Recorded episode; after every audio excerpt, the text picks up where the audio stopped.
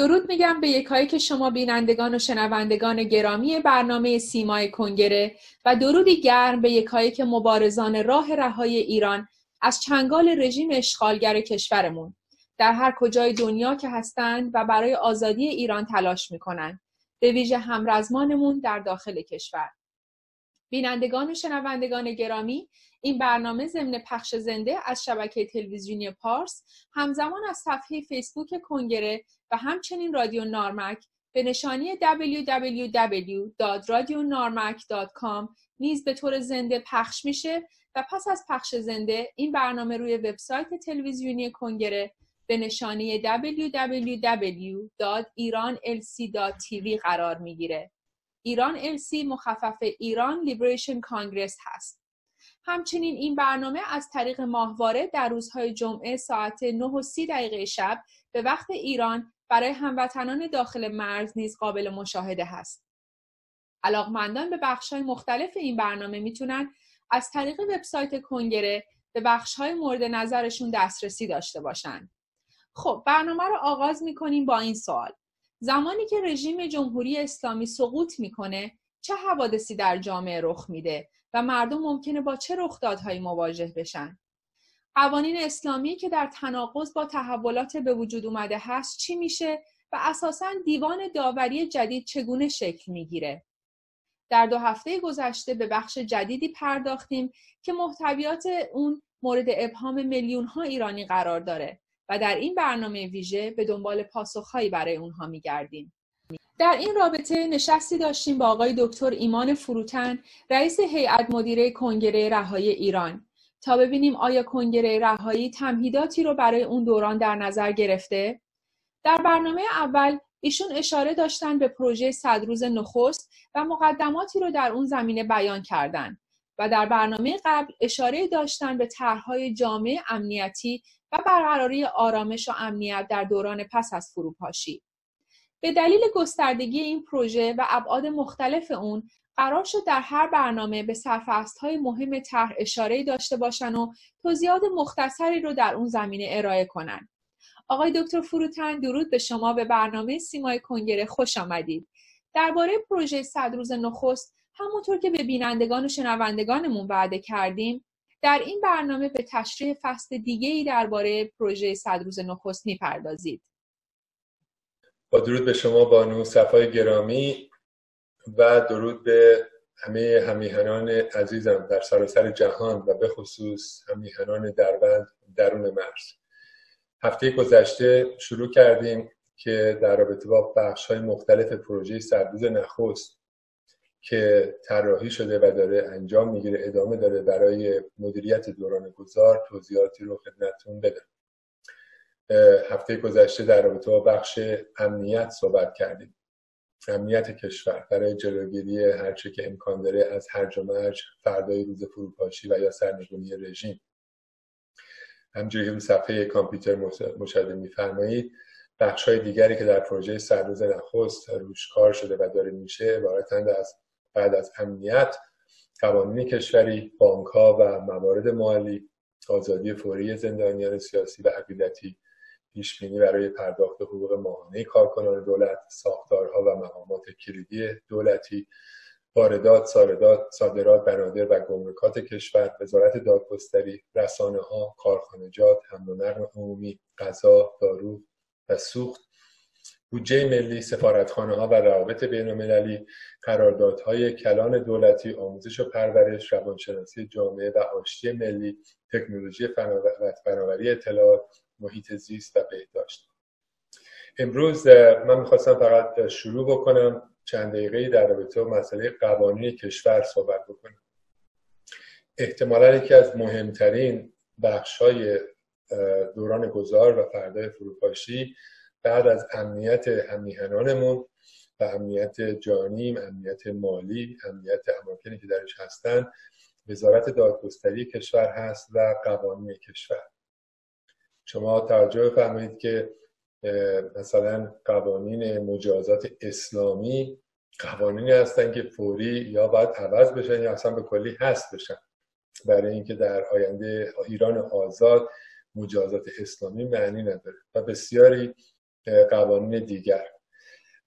من امروز اتفاقا می‌خواستم که به جای اینکه من در این رابطه صحبت بکنم که تخصصم حقوق و قوانین نیست ولی به عنوان یکی از اعضای پروژه سبزیز نخست در دو سال گذشته در کنار دوستان بودم. در این بخش برنامه چند دقیقه از صحبتهای آقای شهاب شباهنگ رو براتون پخش بکنم. آقای شهاب شباهنگ ایشون سخنگوی کانون حقوقدانان ایران هستند در درون مرز. چند سالی هستش که با ایشون در برنامه مختلف تلویزیونی صحبت کردیم و ایشون تنگ در کنار سی و چند نفر از همکارانشون که اکثرا قاضی بوده یا هستند و یا وکیل دادگستری بوده و هستند این بخش های قانونی رو در درون مرز چون که اینها این عزیزان هستند که قوانین رو لمس می‌کنن و می‌بینن که نتایج قوانین بچه هست این گروه و این کانون به عهده گرفتن. اجازه بدید که بخشی از صحبت های ایشون رو که در یکی از نشست های همگانی هموندان کنگره رهایی ایران ایشون صحبت کردن رو پخش کنیم امروز و باقی صحبت های ایشون رو قرار است که در برنامه بعد خورده رو بذاریم و یا تمام صحبتاشون هم نیز در بخش تلویزیون کنگره رهایی بذاریم که دوستانی که مایل هستن این صحبت رو بشنون. یا از طریق رجوع به سامانه کنگره رهایی ایران یا از طریق کانال های تلگرام درون مرز با حجم کمتر بتونن این برنامه رو ببینن. پس من اینجا به شما عزیزان به درود میگم و با هم گوش میدیم به بخشی از صحبت های آقای شهاب شباهنگ سخنگوی کانون حقوقدانان ایران از درون مرز. عرض سلام و ادب دارم خدمت همه بزرگواران. معرفی خوبی فرمودید. من خیلی چیز زیادی باقی نمونده. در مورد کانون حقوقدانان ارز کنم. در مورد تعداد که فرمودید بله در حال حاضر آخرین اطلاع من مال دو هفته پیش هست. 236 نفر عضو داریم. که همطور که فرمودید از حقوقدانان عمدتا داخل ایران هستند. سه نفر در خارج از کشور داریم. الباقی همه در ایران هستند. از قضات بازنشسته یا شاغل از وکلا به تعداد بسیار زیاد و تعدادی هم از اساتید دانشگاه های داخل کشور که در خدمتشون هستیم و تعداد قابل توجهیشون چهرهایی خیلی خیلی شناخته شده ای در عرصه حقوق داخلی هستند در عرصه حقوق بین الملل هم ما چهرهایی داریم که فعال هستند ارز کنم که زمین های حقوقی که داریم طبیعتا به واسطه تعدد و کسرت اعضایی که داریم به گستردگی همون زمین های حقوقی هست. ما از زمینه های ارز کنم مثال خانواده حقوق مدنی حقوق جزا یا حقوق کیفری حقوق بین الملل در زمین های مختلفش تخصص های مختلف رو داریم و خوشبختانه این آمادگی رو داشتیم و داریم که هر گونه خدمات مشاوره حقوقی رو که دوستان فعال در عرصه‌های سیاسی ممکنه مورد نیازشون باشه در اختیار قرار بدیم. در دو محور, محور مشخص کان حقوقدانان ایران تشخیص داد که در همون صد روز اول یا بعضیاش حتی در هفته اول هم عملی است که تغییراتی رو ما اعمال بکنیم. یعنی هر حکومتی که میاد حالا جمهوری خواه سلطنت طلب مجموعه از این تیپ هاست. همین کنگره ایرانیانه که کار بسیار میمون و مبارکی است و واقعا باید تشویق بشه و خسته نباشید بهتون گفته بشه. به حال هر که میاد و اینجا ابتکار عمل رو در دست می‌گیره قطعا در دو زمینه در بخش حقوقی باید توجه داشته باشن که اقدام فوری لازمه. یک تغییر قوانین هست که این قوانین در جمهوری اسلامی یک بخشیش به خاطر افکار ارتجاعی اسلامی و از نوع عقب مونده ترینش در واقع از نوع داعشیه به قول دوستان ما. اومده و باعث شده که ما یک مجموعه قوانین بسیار بسیار بدی داشته باشیم که تبعاتش رو در جامعه داریم می‌بینیم.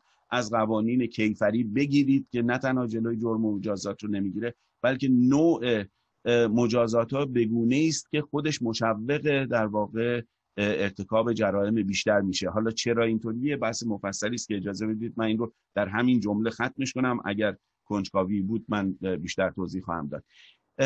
تا برید قوانینی که ربطی به تفکرات پوسیده و عقب مونده جمهوری اسلامی ضرورتا نداره بلکه به دلیل بیلیاقتی قانونگذاران داخل کشور هست. قوانینی که مثلا فرض بفرمایید چیزی که البته ما در لیست اولویت ها نذاشتیم ولی مثلا قانون حفظ نباتات حفظ گیاهان و نباتات در اراضی شهری یه چیزی که اصلا هیچ نه رنگ و لعاب سیاسی داره نه بوی سیاسی نه هیچ ولی شما این قانون 6 7 صفحه‌ای رو وقتی میرید می‌خونید جلوی یک دهقان می‌ذارید قاه قاه میخنده به اینکه این قانون چقدر این افراد بی اطلاع از مسائل در واقع نباتات بودن و این قانونی رو گذاشتن که اصلا امکان نداره یک کسی قلم اسلام داشته باشه و مرتکب جرم نشه در پایان هر پنج سال که می‌خواد این قلم رو ارز کنم که از توش قلمه بکشه بیرون. یعنی قوانین بی ربطی که بر اساس بی اطلاعی و بی لیاقتی چیزه حال این طیف وسیع از تفکر عقب مونده اسلامی حکومتی ایران شروع میشه تا بیلیاقتیشون قوانین رو بسیار بسیار بد کرده متاسفانه. در میون این انبوه قوانین که واقعا بالای صد تا قانون هست که ضرورت در واقع تغییر خیلی فوری رو دارن. اما از میون اینها ما تشخیصمون بر این بوده که 27 قانون اولویت خیلی خیلی بالا دارن برای تغییر که جناب آقای دکتر فروتن الان روی صفحه الازار دارن نشون میدن. این فهرست قوانین از قانون اساسی شروع میشه تا میره به اون مورد 27 م که اونجا داده شده. 15 مورد اول 15 موردی است که به قرمز به صورت قرمز خدمتتون دادیم. این 15 مورد به زعم ما به نظر ما از همین الان قابل تدوین به ای که فردای فروپاشی به جز بحث قانون اساسی که یک مقدار روند سیاسی رو میطلبه برای اینکه مجلس مؤسسان یا هر نام دیگری برای یک نهادی که این قانون اساسی رو تدوین کنه و به همه پرسی بذاره غیر از اون الباقی این قوانین می‌تونه واقعا همون فردای اون روز در اختیار مجلس قانونگذاری موقت یا کمیته های اجرایی یا شورای انقلاب یا اشکال مختلفی که در جهان اتفاق افتاده و دیدیم که اینا میان و یه سری قوانین موقتی رو می‌ذارن. بعدا تصویب نهاییش رو از مجلس منتخب یا نهاد منتخبی که برای قانونگذاری بر عهدهش هست خواهند گرفت. ببینید این 15 مورد از همین الان قابل اجراست. اما از مورد 16 تا 27 بنا به دلایل مختلف از الان ما نمی‌تونیم متنی رو آماده بکنیم برای اینکه فردای اون روز در واقع این تغییرات و تحولات رو در قانون ایجاد کنیم. اما فردای اون روز. از همین الان ضوابطی رو میشه فقط تدوین کرد آموزش هایی رو داد کما اینکه جزو برنامه ما هست که به صورت کلیپ های آموزشی در مورد این قوانین قوانین مطالبی رو عنوان بکنیم که ظرف ماه های آینده امیدوارم آماده بشه در تقدیم حضورتون بشه. از الان میشه موازینی رو تدوین کرد. بر اساس این موازین ظرف صد روز اول امکان پذیر هست برای اون نهادهای قانونگذاری که این قوانین رو تغییر بدن. اما بنا به دلیل ماهیتی که دارن امکان تغییرش از الان امکان در واقع ارائه پیشنویسی برای این قوانین از شماره 16 تا 27 وجود نداره بنا به برداشت ما. اما همونطور که عرض کردم در 15 مورد اول این امکان پذیره. ما یک مورد قانون اساسی رو پیشنویسش رو پیشنهادی اعلام کردیم. نسخه سومش رو هم در سالهای گذشته دادیم بیرون. صرف نظر از اینکه اون ساختار جمهوری یا ساختار پادشاهی و ضمن خود جمهوری اینکه ریاستی باشه یا اینکه نخست وزیر رو نمی‌دونم اینها داشته باشه و انواع اقسامی که می‌دونید که یک طیف وسیع از انواع اینها رو در کتب حقوق اساسی حتما ملاحظه فرمودید. وجود داره. حالا صرف نظر از اون بخش که ممکنه سلیقه های بسیار متعددی رو به طلبه و بعدا طبیعتا دچار تغییر بشه که هیچ اشکالی هم نداره به نظر ما.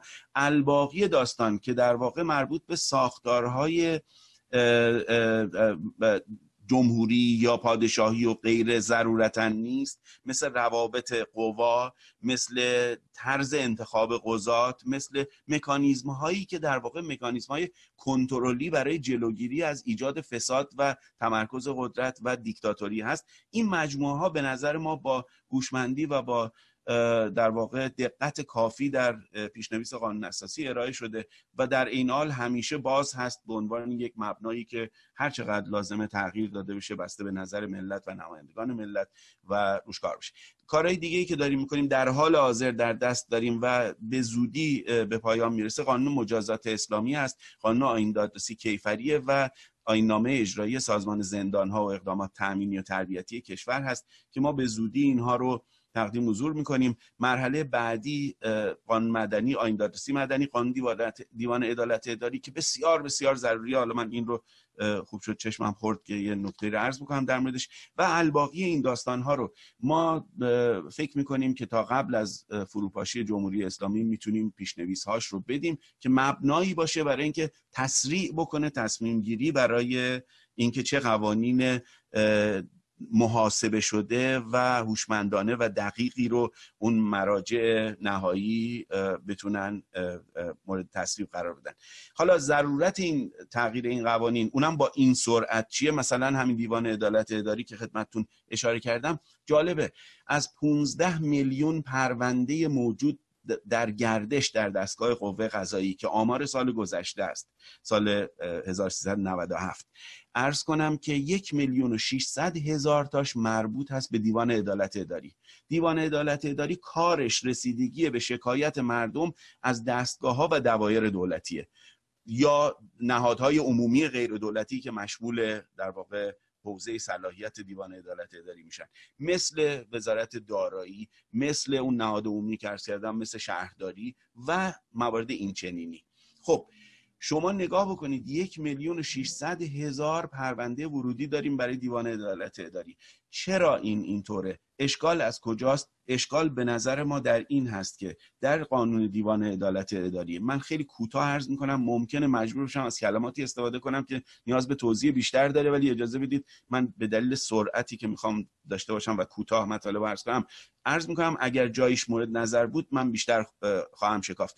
دیوان عدالت اداری فقط به دعاوی غیر ترافعی رسیدگی می‌کنه. یعنی تشخیص میده که مثلا کمیسیون ماده 77 کمیسیون ماده 12 کمیسیون نمی‌دونم ماده 100 و غیره. اینها آرایی که صادر کردن علیه این ملت بیچاره و بدبخت که می‌خواسته خونه بسازه یا هر کار دیگری داشته آیا اینها درست هست یا نیست؟ و اگر بگه درست نیست این رو میگه درست نیست. نقض می‌کنه اون رأی رو و برمیگردونه به کمیسیون هم ارز تو یه لوپ بسیار غیر منطقی اینها رو میندازه که نتیجهش این میشه که هر شهروندی که عاقل باشه میره رشوه میده به شهرداری و کار خودشو انجام میده. نمیره شکایت بکنه به دیوان عدالت داری مگر اینکه انقدر این فشار رشوه و فشار چیز زیاد باشه که مجبور بشه بره دیوان عدالت اداری. که این مجبور شده ها شدن یه میلیون و 600 هزار تا. فجیعه واقعا. حالا شما کافیه که دیوان عدالت اداری بیاد اجازه داشته باشه اعمال ماده 612 تز قانون مجازات رو بکنه به معنای اینکه اون کسی که تخلف کرده کارمند اداره درآمد شهرداری به شما بابت عوارض پذیره هشت برابر داره ازتون پول درخواست می‌کنه. اینجا اگر شما رفتید دیوان عدالت هم اون کارمنده رو منفصل از خدمت بکنه. در بار اول تو لوپ نندازه. همین که جبران خسارت شما رو شهرداری مجبور بشه بکنه و همین که خود دیوان عدالت داری که تشخیص داده که این حکم غلط بوده همین الان بیاد ترافعی هم بررسی کنه. یعنی اینکه حکم موضوعی بده و به شما بگه نه مبلغ 100 میلیون تومن نباید بدین 3 میلیون تومن باید بدین. اونجا اگر زرس قاطع و بقول این آخوندا سیف مازی باشه این دیوان عدالت اداری. دیگه تو این لوپ نمیفته که این بره و شهرداری هی مدام بیاد مردم رو اذیت کنه و بشه یکی از منابع اصلی یک میلیون و هزار پرونده ای که در دیوان عدالت اداری وجود داره. پس تغییر قانون دیوان, دیوان عدالت اداری اون هم در یک ماده. و اون هم اعلام این که می‌تونه این دیوان به دعاوی ترافعی رسیدگی بکنه این کافیه که جلوی پرونده های ورودی رو من تضمین میدم بالای 90 درصد این پرونده هاش رو جلوشون رو می‌گیره. آقای ایمان فروتن ممنون از اینکه در برنامه سیمای کنگره شرکت کردید و در برنامه های بعدی باز هم شما رو خواهیم داشت. در اینجا بدرود میگم به شما و ازتون خداحافظی می‌کنیم تا برنامه بعد. هم میهن گرامی کنگره رهایی ایران با هدف سازماندهی و تشکل نیروهای مبارز و آزادیخواه برای سرنگونی نظام اشغالگر اسلامی تشکیل و برای این منظور با بهرهگیری از ساختاری متناسب برای دوران سرنگونی و مدیریت بحران و با همکاری نیروهای متخصص و آزادیخواه میکوشد تا به سرنگونی نظام پوسیده جمهوری اسلامی سرعت بخشیده و در جهت گذار از آن در حالی که امنیت مردم و کشور تأمین گردد گام بردارد. در این راه نیازمند کمک و همکاری کلیه نیروهای مترقی و آزادیخواه که دل در گرو میهن دارند می باشیم با پیوستن و همکاری با کنگره رهای ایران به آزادی کشور و ملتمان یاری رسانیم. کنگره رهایی ایران. بینندگان و شنوندگان گرامی گروه تولید ویدیو کلیپ دیگر رو تدارک دیدن که با هم می‌بینیم. با ما باشید.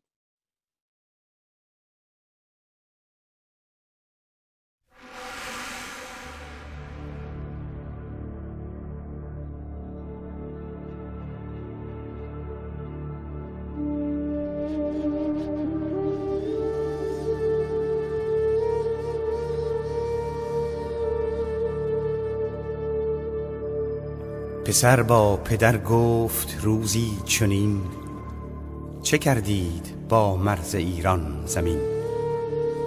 یکی دین گرفتید از تازیان سپردید کشور به بیگانگان. همه هستی نسل ما باختید به چنگال زحاک انداختید. به من از تو زین خاک میراث کو؟ به جز مرگ و خون حرمت و پاس کو.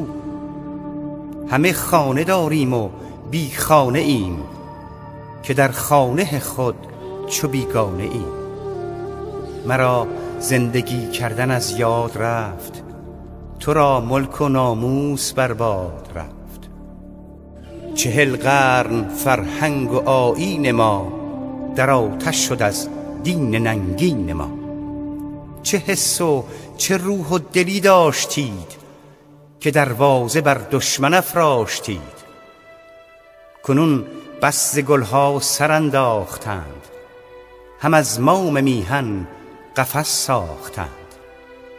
سر عشق بر دار آویختند به سینه بسی مرگ دل ریختند. شما خیش را عقل کل خانده اید ز دیوانگان هم عقب مانده اید. بگیتی چو نیست دیوانه ای که بر سر زند خاک بیگانه ای. نه اما دگر ما چو ما نیستیم. بدانید ما چون شما نیستیم. نتازند دیگر در این سرزمین.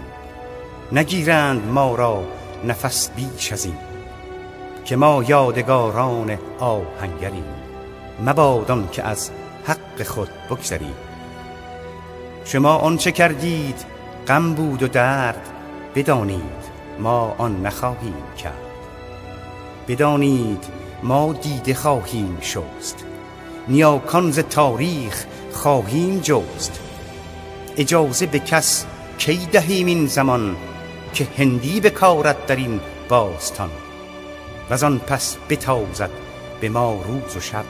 شبیخون برارد وجب تا وجب. ولایت کجا دست باطل دهیم؟ به فرزند خود نام قاتل دهیم؟ به آنان که جانی صفت زاده اند به نابودی اجداد ما داده اند. بسی تن عرب شد در این سال سی و از این پس نجوییم جز پارسی نداریم این بار حقی چنان که نابود سازیم آیندگان. چگونه شوی من در این غم سهیم؟ جگرگوشگان را جهنم دهیم؟ مرا مادرم دوش در گوش گفت که تا زنده هستی نبایست خفت. به یغما همه هستیت برده اند و از این بیش ناموست آزرده اند. به ملک تو دشمن نوازی کنند. به نام خدا مرد سازی کنند. رد قفل و زنجیر بر دست و پاست. کنون نازنین خانه شیطان سراست. چون این گر بماند تو را آب و خاک گریزد ز دستت تن و روح پاک. گلستان سرایت چو زندان شود در آن حبس و کشتار آسان شود.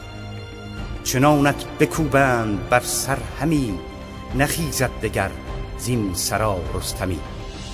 از این بوم و برزن یکی آریا نماند برای نمونه بجا زمیهن زبان دری برکنند عرب را کیان تاج بر سر زنند. شبانگه شبیخون به حافظ برند به جایش امام زاده بس گسترند. ببندند دانشکده بیشمار مساجد گشایند صدها هزار. همه ثروت ملی خانه را ببخشند دستان بیگانه را.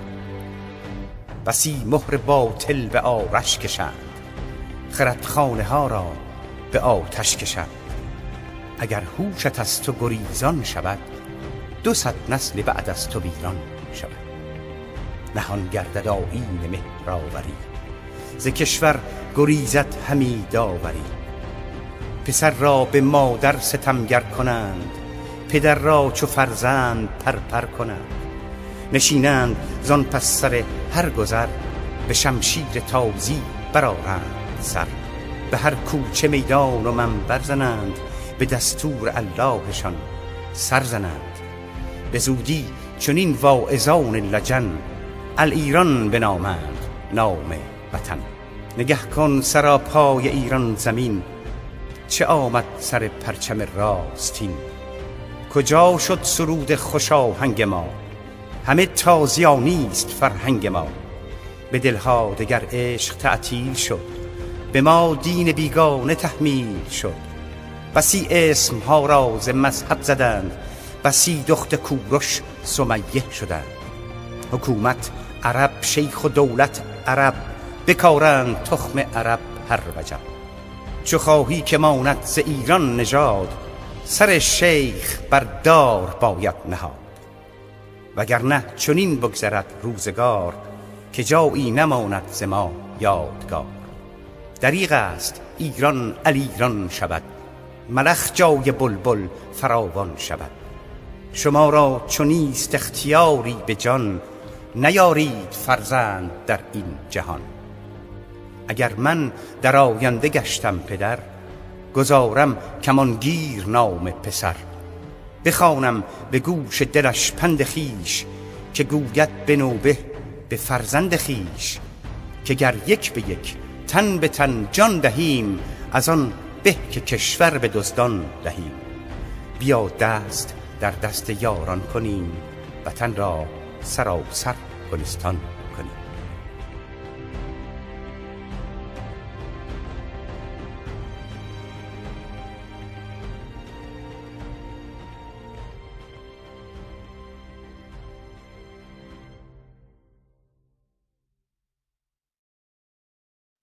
سپاس و درود به آقای مسعود آذر شاعر خوب کشورمون که سروده های این چنین زیبا رو در راه رهای میهن می سرایند. چند روز پیش می‌خواستم یه نامه رو به نشانی در تهران بفرستم.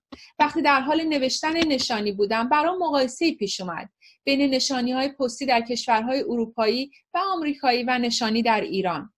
واقعیتش با پیشرفت تکنولوژی و سیستم های مدرن نشانی گذاری در جهان متاسف شدم که کشور ما که روزی با کره جنوبی و ژاپن مقایسه می‌شد انگار به میمنت جمهوری اسلامی به قرن 18 هم برگشته و در مدرنیزه کردن یک نکته بی اهمیت و کوچیک در روند توسعه شهری عاجز مونده.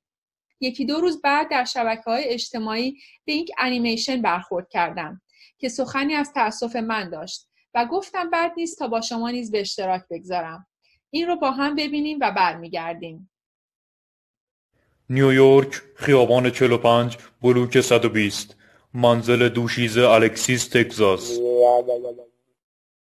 تهران بزرگراه شهید سیاد شیرازی خیابان استاد حسن بنای شمالی نرسیده به فلکه جانبازان دفاع مقدس روبروی نونوایی محمد افغانی. جنب مسجد جابر ابن عبدالله انصاری کوچه شهید جمال الدین حاج میری جنب فروشگاه لباس زیر زنانه سغرا و خواهران به جز آزیتا بنبست 18 هم پلاک 85 طبقه پنجم منزل حاج اسمال الدین تیفانی زادگان اصل. زنگ خرابه با سنگ به شیشه بزنید. تنز بود اما از نوع تلخ و تأصف بارش. امروزه در کشورهای پیشرفته دولتها به دنبال راهکارهایی میگردند تا در وقت مردم صرفه کنند چون در محاسبات کلان اقتصادی تاثیر بسیار شگرفی داره. مثلا بعضی شهرداری ها صاحبان ساختمون ها را مجاب می‌کنن که شماره ساختمون رو بزرگ روی ساختموناشون نصب کنن تا اشخاصی که با اتومبیل به دنبال آدرسی میگردن بتونن خیلی سریعتر آدرس رو پیدا کنن و یا میان صدها میلیون دلار خرج می‌کنن تا فرهنگ رانندگی رو بهبود ببخشن. تا هر راننده در طول روز بتونه مثلا یک دقیقه در وقت خودش صرفه کنه. شاید یک دقیقه در دید اول چیزی به نظر نیاد و آدم فکر کنه صدها میلیون دلار برای یک دقیقه. بله فقط برای یک دقیقه. ولی وقتی این یک دقیقه در سطح کلان محاسبه میشه مثلا در سطح پنجاه میلیون نفر میشه پنجاه میلیون دقیقه. که در مجموع میشه 833333 ساعت و وقتی تبدیل به ساعت مفید کاری میشه به رقم 104167 روز کاری مفید تبدیل میشه و این یعنی 2604 هفته کاری و در نتیجه یعنی 50 سال کار مفید یک نفر که البته طبیعیه که اینها همه در نظر حاکمان جمهوری اسلامی بسیار بی اهمیت و بی ارزش باشه چون اونها اساسا اقتصاد رو متعلق به انسان نمی‌دونن. بگذریم. بینندگان گرامی نوبت برنامه نگاه دوم رسیده. با ما باشید.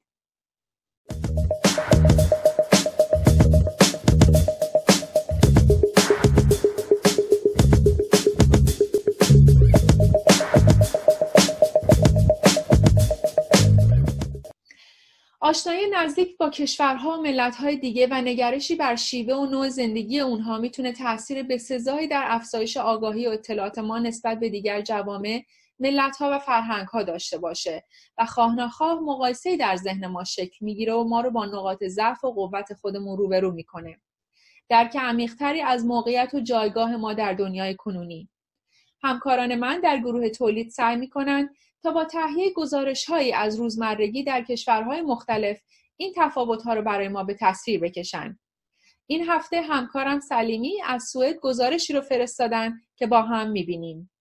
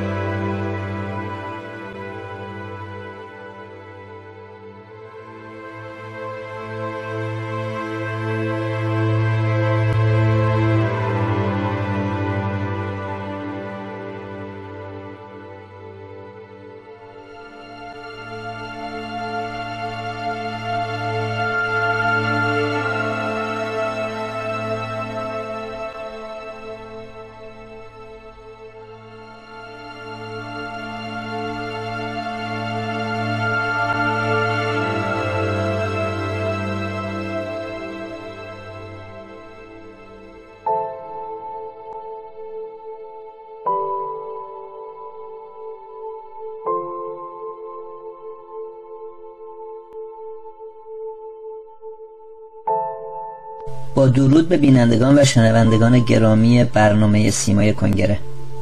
این تصاویری که ملاحظه می‌کنید مربوط به مدارس کشور سوئده. اینجا یکی از مدارس آموزش ابتدایی در سوئد هست. قوانین سوئد اجازه نمیده که از کودکان در مدارس فیلم برداری بشه. به همین دلیل ما در زمانی که مدرسه تعطیل شده بود برای فیلم برداری اومدیم. اینجا سالن غذاخوری کودکان هست. در حالی که کودکان ما در مناطق محروم روی زمین در خرابه ها درس می‌خونن؟ این کودکان با بهترین ابزار و وسایل آموزشی به فراگیری و تحصیل مشغولند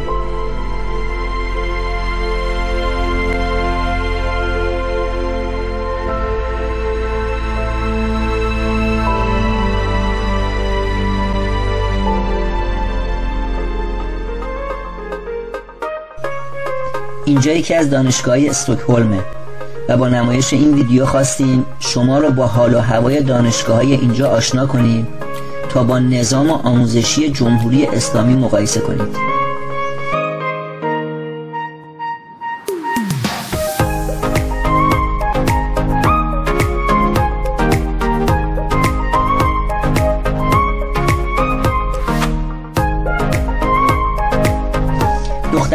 پسرها در کنار هم به تحصیل مشغولن بدون اینکه کسی به کسی آسیب برسونه.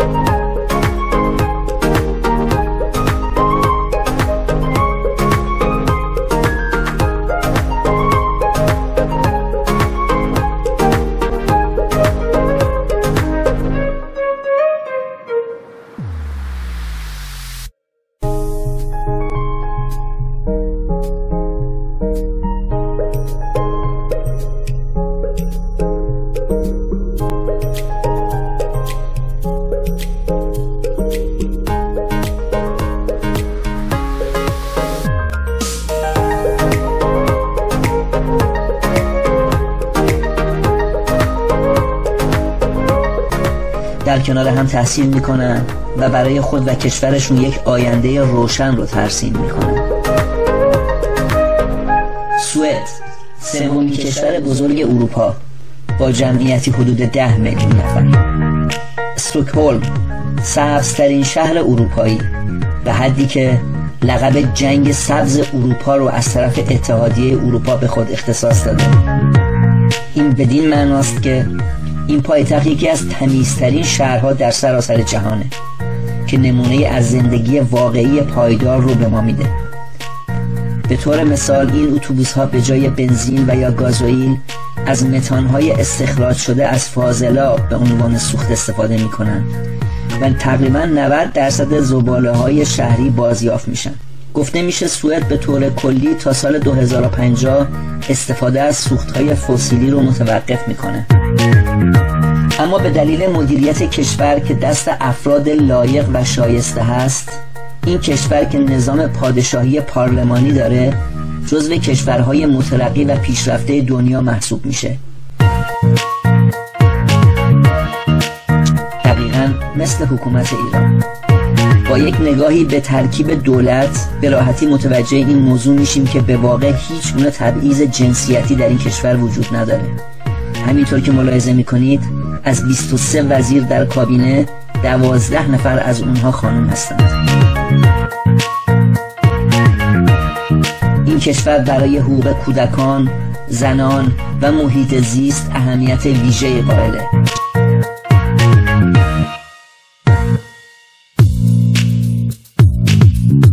حالا یه نگاهی هم به ترکیب دولت تدویر و امید بندازیم.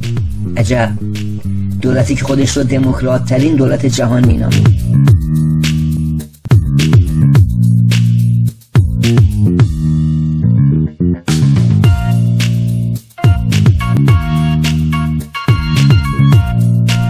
بگذاریم.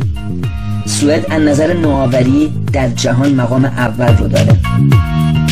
این در حالی است که تا صد سال پیش فقیرترین کشور اروپایی بود.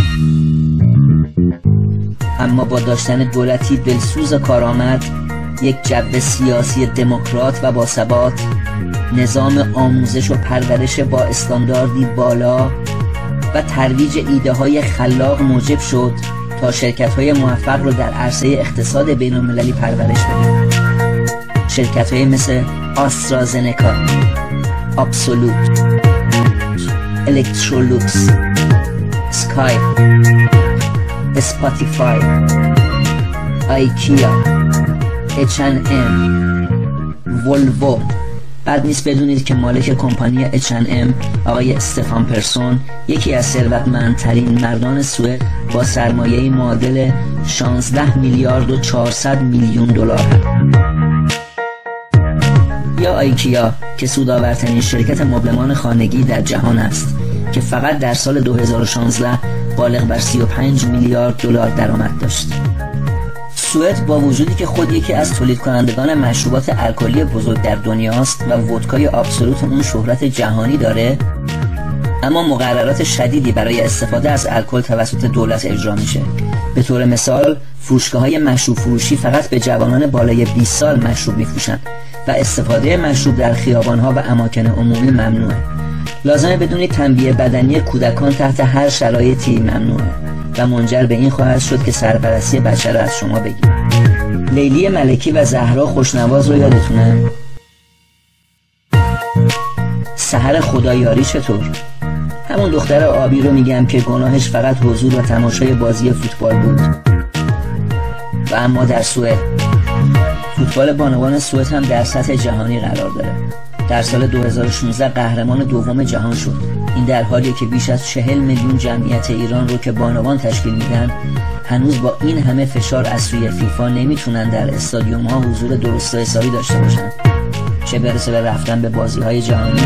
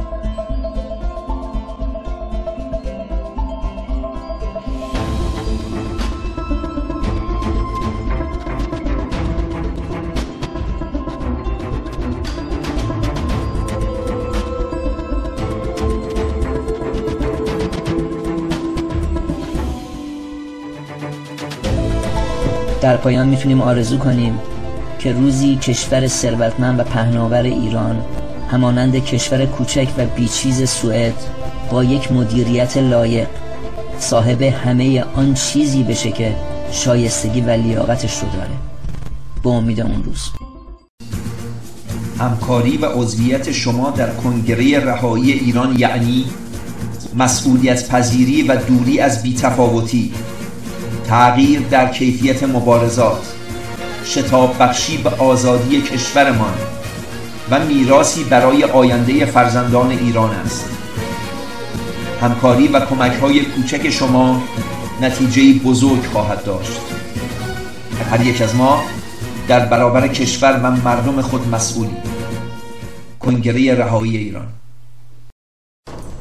قابل توجه سازمان ها، احزاب و تشکل های سیاسی مخالف جمهوری اسلامی حاکم بر ایران. در راستای سرنگونی رژیم اشغالگر جمهوری اسلامی در ایران و حاکمیت نظام سیاسی بر اساس خواست ملت که شکل آن با رأی اکثریت مردم تعیین خواهد گردید هما از کلیه تشکلهای سیاسی که در پی حزب کلیت نظام جمهوری اسلامی می باشند و به یک پارچگی و حفظ تمامیت ارزی ایران. پرچم سرنگ مزین به شیر خورشید. تعیین نظام سیاسی آینده با رأی اکثریت مردم.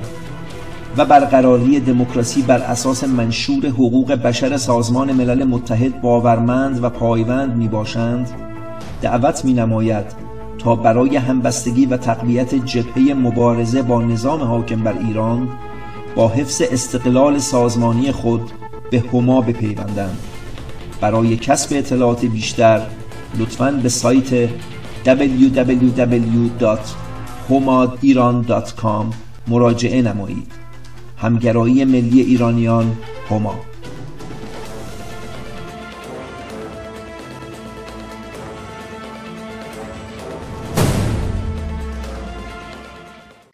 بینندگان و شنوندگان گرامی در اینجا برنامه ما به پایان می‌رسه. صمیمانه از شما سپاس گذاریم که به تماشای این برنامه نشستید. نقطه نظرات شما برای پیشرفت کار ما اهمیت ای داره. از این رو تقاضا می‌کنیم ما رو با نظرات خودتون یاری کنید. شما می‌تونید از طریق ایمیل info at iranlc.tv با ما در ارتباط باشید. با سپاسی دوباره. تا دیداری دیگر. خردیارتان.